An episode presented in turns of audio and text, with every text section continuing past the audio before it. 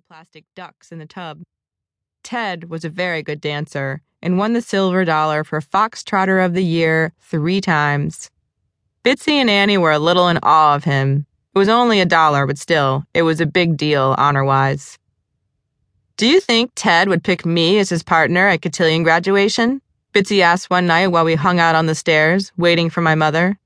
I really want a silver dollar. Sure, I said. Bitsy was pretty. She was probably the prettiest girl in dancing school, with silky hair that never got messy, even at a slumber party, and huge blue eyes. Annie and Charlotte were pretty too, but Charlotte was dark and Annie was fat. She already had breasts as big as my mother's, and her arms swelled sweetly against the elastic puff sleeves of her dresses. As for me, I coasted by. I wasn't too fat or too thin. I had braces and freckles and straight brown hair that crackled with electricity in a way that I liked when I brushed it in winter. Still, next to Bitsy, I was nothing. So of course Ted Wheeler would dance with Bitsy. It was sort of silly that she was even asking the question. Not that I approved, though. Ted Wheeler was no one that Bitsy should want to dance with. I knew that she could take care of herself, but Ted was mean. His soul was as black as summer tar. You don't want to dance with Ted, Bitsy, I said. He's evil. Bitsy shrugged. I guess. He seems okay. She was wrong, though. After that tub picture was snapped, Ted Wheeler tried to drown me. Once, I had to get stitches because he hit me on the head with a Tonka truck. Ted's father had left Cousin Cindy for a lady who wore tennis skirts, but it was my opinion that he probably also left because of Ted Wheeler. Ted was bad, even when he was a baby, and by the time we got to cotillion training school, he was worse. He brought in a BB gun and shot the girl with Down syndrome and called the kid with the birthmark freak face. Me, he hated the most. He pinched me and punched me and told me I was ugly. One night, right in front of everyone, he shoved me down the grand stairway, and when I hit bottom, bruised and breathless, he ran down after me and pulled my hair while pretending to help me up.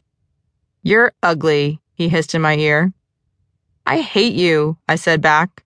I told everyone I hated Ted Bitsy, Annie, my teachers, my parents.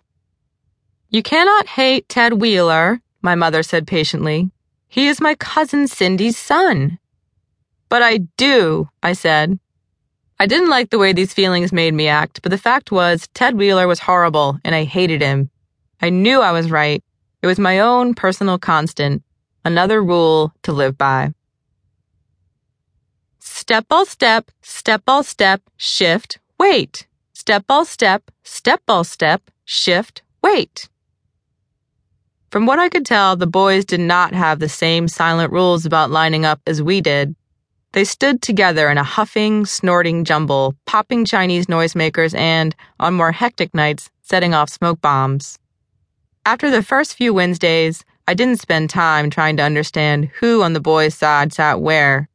In fourth grade, boys are not something to analyze. They are, as a collective, a thing to be survived. A few weeks after Ted Wheeler threw me down the stairs, though, it finally became clear that I had to fight back. It wasn't just about me anymore. This time, he went for Annie. It was raining that Wednesday, Rainy nights at cotillion training school are especially unpleasant because your hair frizzes and the already hot hallway is blanketed in a swampy adolescent haze. Charlotte, whom Ted also hated but also slightly feared, was sick that night, leaving us open for an attack. We were making our way to the front of the line. It was hot, so Annie's face was particularly flushed. A little line of sweat trickled down her cheek. Ted made his way over through the crowd.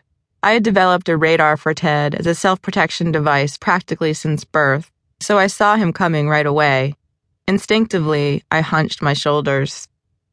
Ted smiled at me sweetly. I relaxed a little. It seemed he wasn't aiming for me. Maybe he was coming to talk to Bitsy? That would make sense, because all the boys did. She must have thought the same because she smiled, cocking her head expectantly, then frowned in confusion as Ted passed her and proceeded to sink his finger deep into Annie's plentiful stomach flesh. Moo, Ted yelled, causing the crowd around us to titter nervously. Even Bitsy giggled for a second.